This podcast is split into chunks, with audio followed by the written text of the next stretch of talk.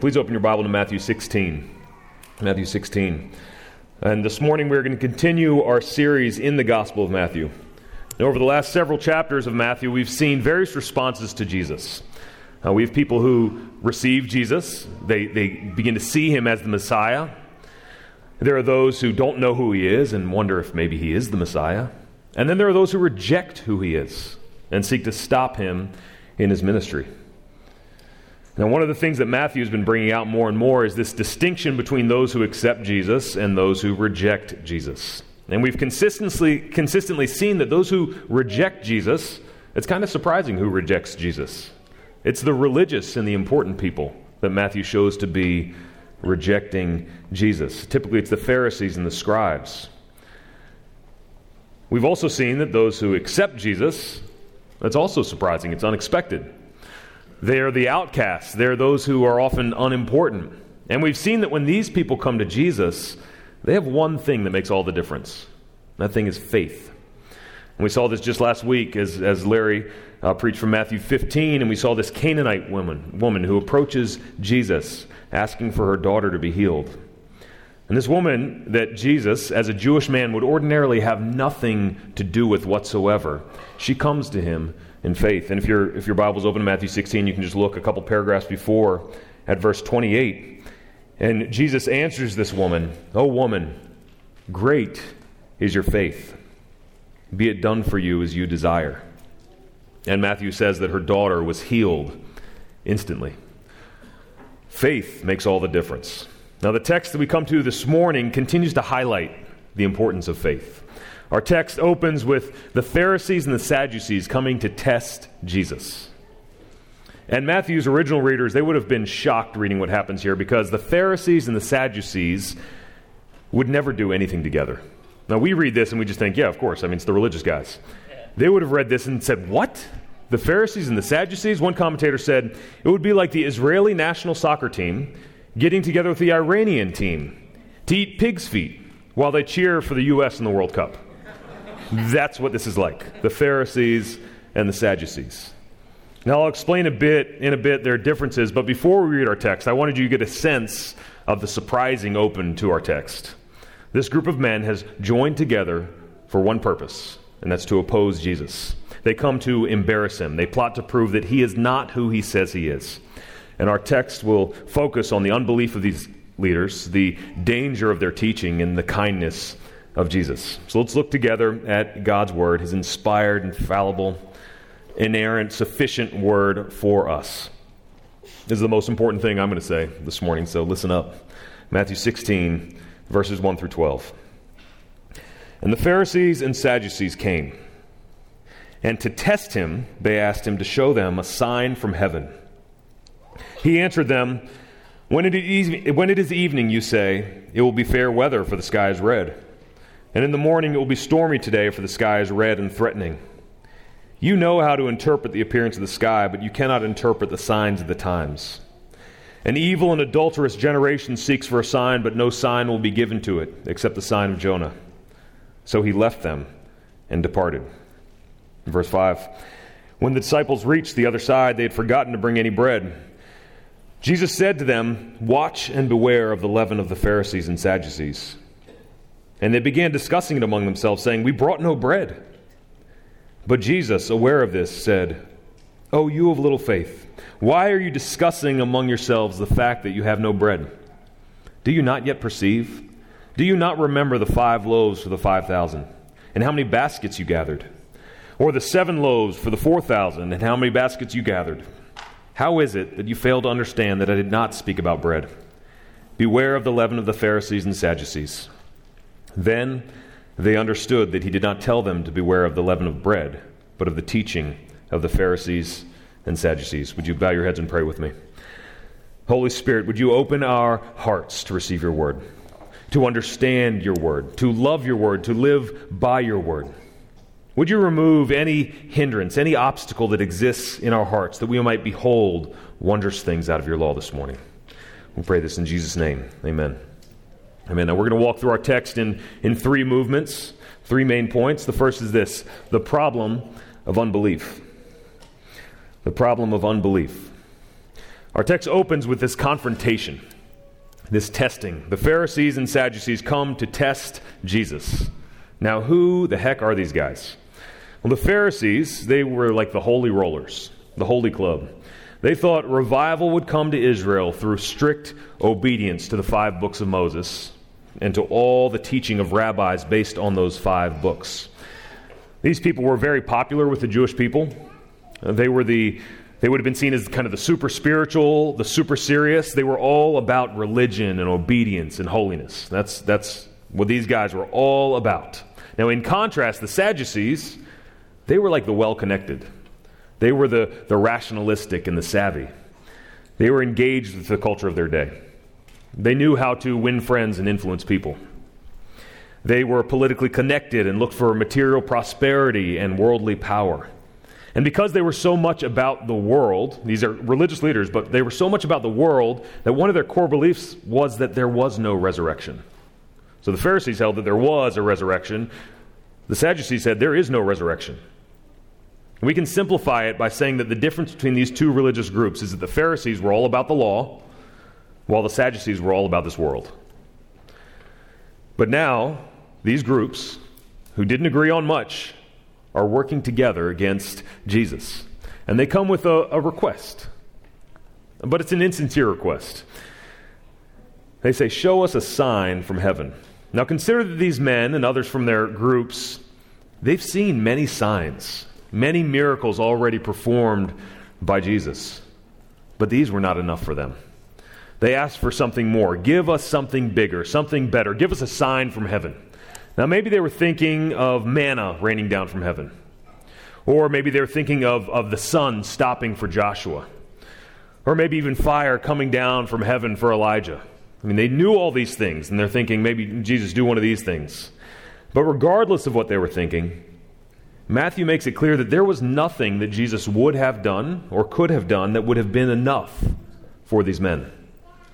Their purpose was not to gather evidence, but to put Jesus to the test. And this is what we see in Matthew 16 1. It says they came to test Jesus.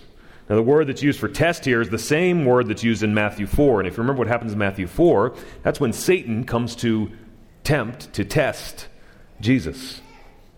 This is not a test, again, to gather information. Their problem is not that they have a lack of evidence. They don't need just one more sign. Jesus, just do one more thing and then we'll believe. No, they've seen the miracles themselves. Their problem is not something that rests outside, it's something that rests inside of them. Their problem is unbelief. And the problem with unbelief is that it comes from our hearts and it blinds us. It's the hearts of the Pharisees and the Sadducees that keep them from seeing and knowing and following Jesus Christ. Now, these religious leaders, they've, they've come to Jesus, the Messiah, and essentially said, Hey, we don't care about all that you've done already. All of your other signs are not enough. We want to see you do what we tell you to do. This is Jesus, who has come as the Messiah, the anointed one. This is the guy that they've been waiting for. And they're saying, No, you do what we tell you to do. This is the way of unbelief. For those walking in the blindness of unbelief, there is never enough. What God has said and done is never enough. There's always the asking for more, another sign, another answer, another gift, another word. But the problem is not evidence, the problem is not a lack of words, the problem is with unbelief in the heart. It's a hard heart that rejects the revelation of Jesus Christ. So Jesus then points them to the error of their ways. Look at verse 2. He says, He answers them and says, When it is evening, you say, it will be fair weather, for the sky is red. And in the morning, it will be stormy today, for the sky is red and threatening. You know how to interpret the appearance of the sky, but you cannot interpret the signs of the times. Jesus' point here is clear. In that region, it was common knowledge that one could see the sky, see what the sunset or the sunrise was doing, and predict the weather with some accuracy. And the Pharisees and Sadducees, they can do this. But even though they can do this, they cannot see what's right in front of them. Jesus talks about the signs of the times. And these signs are not predictions about future events, but they're about what's already right there in front of them, what's there for all to see. God has showed up. He is standing in front of them in the person of Jesus. But these so called religious leaders don't even comprehend what is happening right in front of them. So Jesus is saying, You have all this knowledge, all this skill, but the very thing you're supposed to be experts in, you haven't got a clue. It's like those, uh, those memes that you've maybe seen where it's like you had one job. You had one job and you couldn't do that right. They're supposed to be the religious experts, and they can't even do that right. He tells them that the one sign they will get is the sign of Jonah. Now, what does that mean, the sign of Jonah? The Pharisees and Sadducees, they knew well Jonah's story. He didn't perform any miracles or signs, but in a sense, his life was the sign. It was a sign that pointed ahead to the man standing right in front of them. Jonah was thrown into the water. And why was he thrown in the water? He was thrown into the water to save the men on the boat. So he was thrown into what was supposed to be his death, but he was swallowed up by a great fish. And he sat in the belly of that fish for three nights. And on the third day, that fish spat him out on the shore. The man who seemed so dead was alive. And just as all of this happened to Jonah, it points to what is to happen to Jesus. Like Jonah, he will be a sacrifice for the people. Like Jonah, he will emerge from the grave after three days. You see, Jesus uses Jonah to say that death and resurrection are central to the gospel, which is ironic because of what the Pharisees and Sadducees were all about. The Pharisees at this point, they're all about the death of Jesus. That's what they're setting out to do. They want to see Jesus killed. They had no idea that this was indeed where Jesus intended to go. They had no idea that death was no match for Jesus. And the Sadducees, on the, other, on the flip side, they were those who rejected the very idea of resurrection. But Jesus says that the sign you've been given is all about resurrection. Jesus comes to show his power over death, to show his power of resurrection, but the Pharisees and the Sadducees are blind to it. So Jesus calls them an evil and adulterous generation. There are people who have been unfaithful to the God they profess to follow. Not only have they been unfaithful, but they set out to test, to provoke God. But consider the, the knowledge that they had of this God. These were not dumb men, they were not unschooled. They had accumulated an impressive amount of knowledge, and they were steadfastly committed to learning and gaining more and more knowledge. This was their lives. But all of this knowledge, all of this learning, didn't mean anything when it came to the spiritual. Which is, I mean, it's crazy when you think about it. Yes, what they were learning was about God. They studied His words. They endeavored to obey these words, but they were spiritually blind. They could not see what really mattered. They could not see the forest for the trees. Now, there's a sobering lesson, lesson for us in this. And it's this we can't put our confidence in what we know. And especially the kids here, I want you, you to hear this. You might think you know your Bible backward and forward. You might know all of the answers to all of the catechism questions, but no amount of this knowledge will save you. You may have all of this knowledge and still be blind. What saves us, the only place we can put our trust, is not in what we know, but is in who we know. Knowledge doesn't save, Jesus saves. The sign from heaven the Pharisees and Sadducees called out for was standing right there in front of them in the person of Jesus. And he's here in front of us today in his word. We don't need more evidence. We don't need another sign. We don't need new words. What we need is spirit worked faith. And sadly, look where, where unbelief ends. Look where it leads. Look at the end of verse 4. It says that Jesus left them and departed. Could more devastating words be uttered? The Messiah that they have been waiting for, that they've been looking for, their only hope for salvation, leaves them and departs. This is the problem of unbelief. It comes from the heart and blinds us to the reality of who Jesus is. It always seeks for something else, something more. But All that we need has already been revealed in Jesus. And what we need is the Spirit to give us new hearts, soft hearts, to receive and believe all that God has revealed in His Word. So Jesus' departure leads us to our next point. That's this the, the danger of false teaching. Number two, the danger of false teaching. And we come to verses 5 through 7. A somewhat humorous scene plays out. Jesus and the disciples, they get back in the boat and into a boat to head to the other side of the lake. But we are quickly alerted to a problem. The disciples forgot bread. Now, think back. I mean, if you're familiar with Matthew, you'll, you'll remember these things, but think back for a minute at the preceding chapters. When Jesus was teaching in Matthew 14, the disciples found themselves amidst this great crowd, thousands of people, in a desolate place, and they didn't have enough food for everyone. Then, as we read just last week at the end of Matthew 15, Jesus is with another big crowd that has been with him for three days with nothing to eat. And there's been all this conversation about bread and about food and having enough. You would, have, you would think that the disciples, as they're getting onto the boat, somebody would have checked to see did anybody bring food? Do we have anything? Any bread? But no, no, they forgot to bring bread. And then Jesus speaks in verse 6, and it seems like he says something about bread. Verse 6 says, Jesus said to them, Watch and beware of the leaven of the Pharisees and Sadducees. Now, leaven is kind of like a sourdough starter. It's like a, it's a bit of last week's bread dough that you save and you put, roll into the new dough, and it will uh, cause the whole of it to rise. It's like yeast.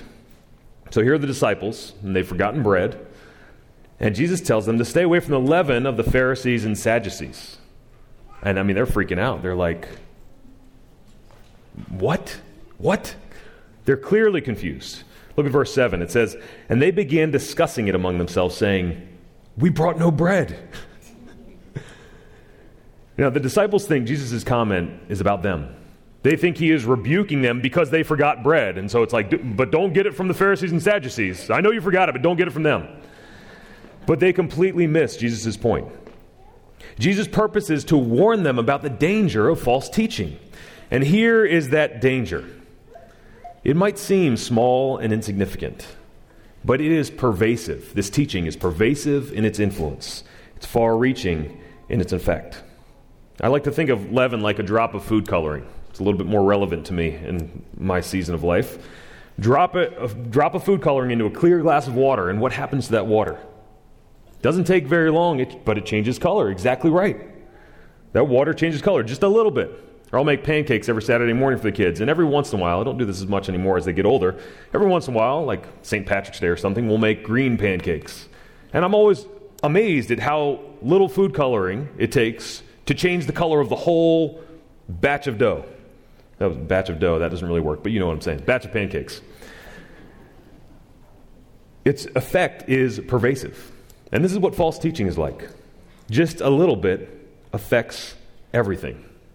Now, what were the Pharisees and the Sadducees teaching?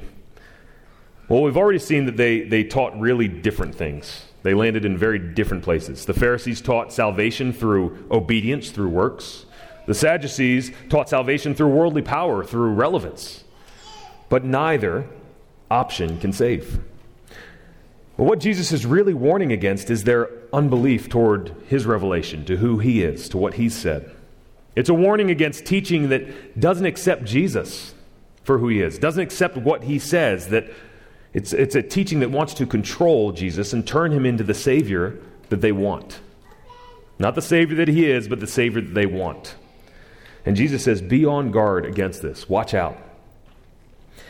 But I don't know about you, but I know for myself that I haven't seen any Pharisees or Sadducees recently. Like, I don't see them out in my neighborhood, in our community, haven't seen them on TV or online. So, what is this to us, right?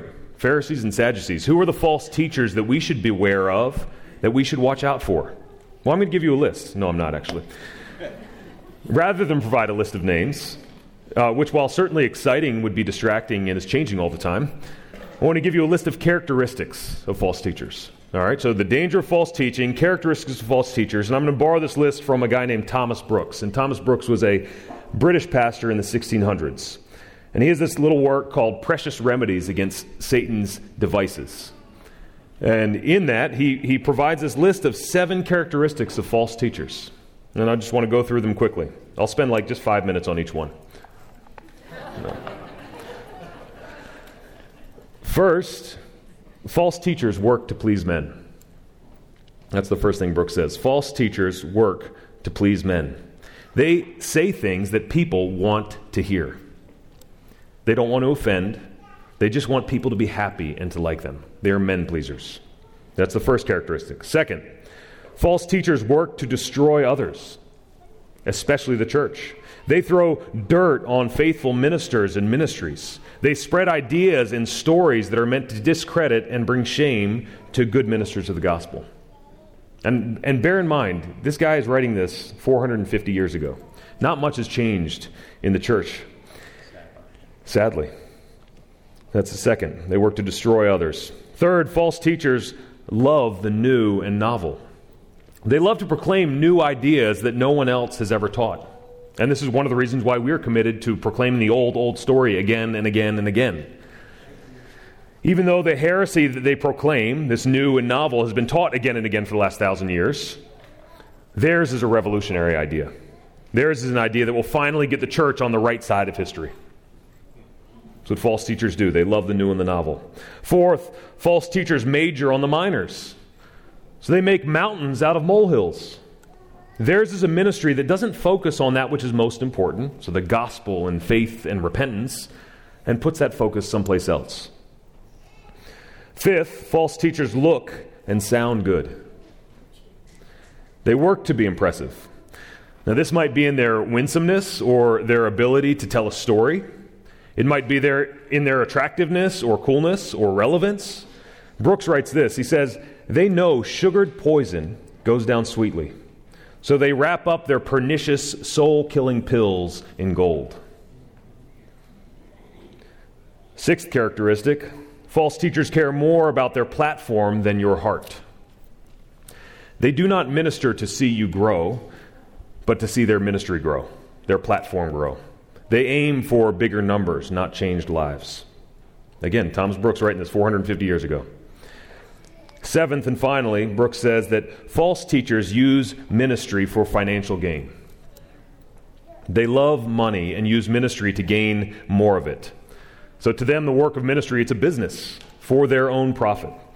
Brooks writes this he says, They eye your goods more than your good and mind more the serving of themselves than the saving of your souls. Seven characteristics of false teachers.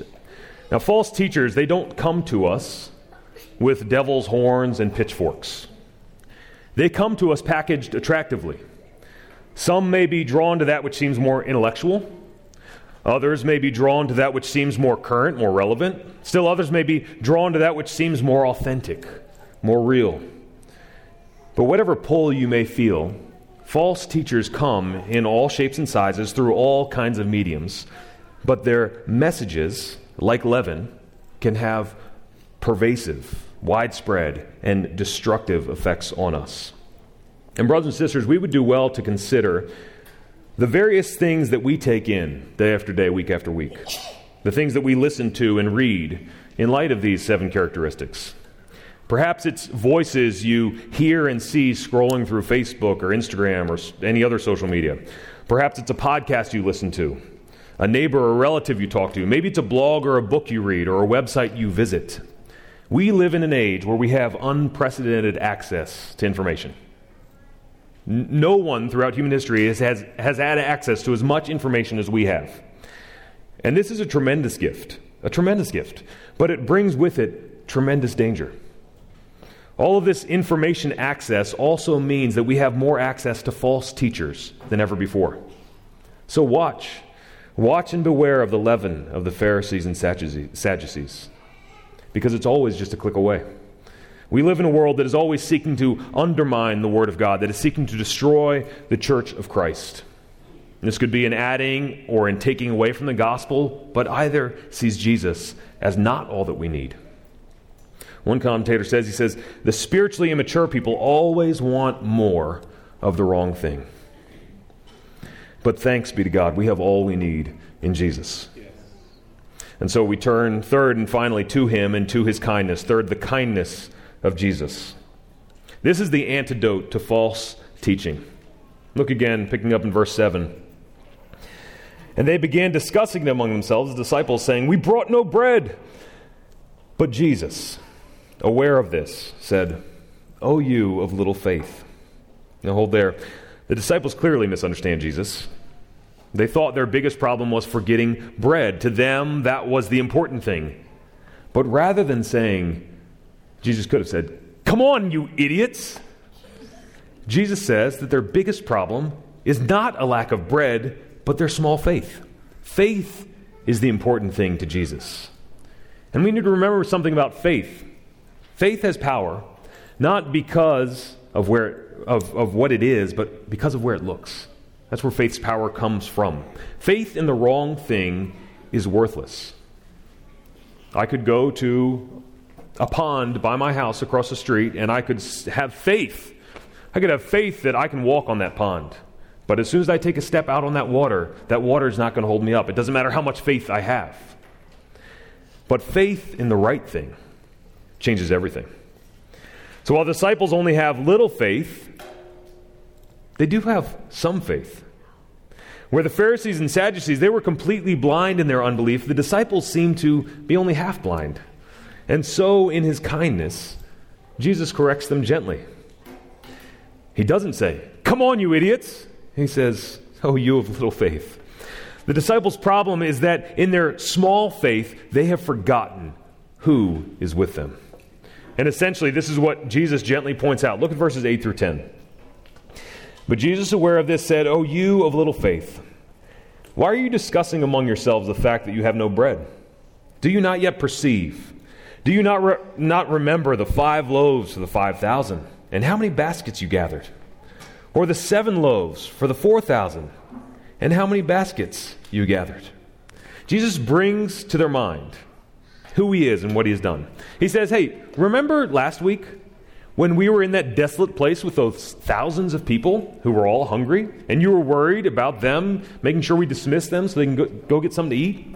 And I took those two fish and those five loaves of bread, and I fed them all. Do you remember that? But not only that, do you remember how afterwards you went around with these big baskets and you gathered leftovers? Yeah, like that's how sufficient my grace is. That's how abundant my provision is. Remember that? How many baskets you gathered? 12 baskets? Or seven baskets. That was 5,000. Seven baskets they gathered. No, 12. It was 12 with the 5,000. I got it. It's coming together. Well, what's interesting, uh, just as inside, just as inside, aside, there was a lot of baskets. Jesus does the same thing, he says, with the 4,000. And again, not, he doesn't just provide for their needs so that everybody had enough, he provides so much that there's leftovers. But what I found fascinating as I studied this more so 12, 12 baskets with the 7,000, 5,000. Seven baskets with the 4,000. 12 and 7 are significant numbers in Scripture. When Jesus fed the 5,000, this was a predominantly Jewish crowd that he would have been feeding. And there are 12 baskets of leftovers. 12 representing, really, 12 tribes of Israel. So Jesus, in his provision, is enough for all of his people. Then, when he feeds these 4,000, this 4,000 was predominantly a Gentile crowd. And seven in Scripture, there were seven baskets of leftovers afterwards. Jesus' power isn't waning. I think Jesus intends to make a point. Seven baskets represent completion, fullness, fulfillment of promise. So, as the disciples gather these seven baskets, perhaps I think we can infer, as Jesus says, do you, Hey, do you remember how many? He doesn't say, Do you remember how I fed all these people? He says, Do you remember how many baskets you gathered? As they call to mind the 12 and the 7, you see God's abundant provision and kindness and love in coming to provide for his people, all of his people. Jesus brings to their mind this faithful provision. And the disciples were worried about the 12 of them forgetting bread. I think it's also interesting to note that Jesus does point to these leftovers. He makes it about the leftovers. He points to what the disciples experienced in these miracles. They didn't just witness all these people eating, they were reminded that Jesus provided so much for all these people that there were leftovers. Their little faith forgets God's present power. Faith holds on to and remembers God's past provision. As John Calvin has said it, faith cherishes in our hearts the remembrance of the gifts of God. May we do the same. May we cherish in our hearts the remembrance of the gifts of God. When we remember who Jesus is, when we remember what God has done for us in Him, not just in physical provision, but so much more in salvation, then why should we fear? Why should we doubt? Why should we worry? Paul writes this in Romans 8. He said, If God is for us, who can be against us? He who did not spare his own son, but gave him up for us all, how will he not also with him graciously give us all things? Look at the kindness of Jesus. Now, our passage concludes with Jesus again stating his warning to the disciples Beware of the leaven of the Pharisees and Sadducees. This again, it's, it's another evidence of his kindness. He knows that his people are a people prone to wander, they are prone to forget, they are prone to distort truth, prone to demand more. And God comes to us in kindness, in mercy, in the person of Jesus, to not only provide for us, but to protect us from that which comes to destroy. So, brothers and sisters, let us trust in the one who gave himself for us. Let us trust in his kindness to us, come what may. Let us trust in his provision for us in the face of every need. Even when nothing makes sense, we hold on to him, for he is holding on to us. Yes. Remembering what God has done and promises to do should strengthen, should strengthen our faith and free us from all anxiety. Thanks be to God for his word. Would you pray with me? Father, thank you for your grace shown to us in Jesus Christ. Thank you that you are the greatest treasure of our longing souls. In you is all we have, it's all we need, maybe all we want. Lord, thank you for this warning that you've given us to, to beware of the effects of false teaching, the pervasive effects of false teaching. Thank you for this uh, corrective to flee unbelief and this encouragement to, in faith, look to you. To you alone who can provide for our every need and has indeed in Jesus. And it's in his name we pray. Amen.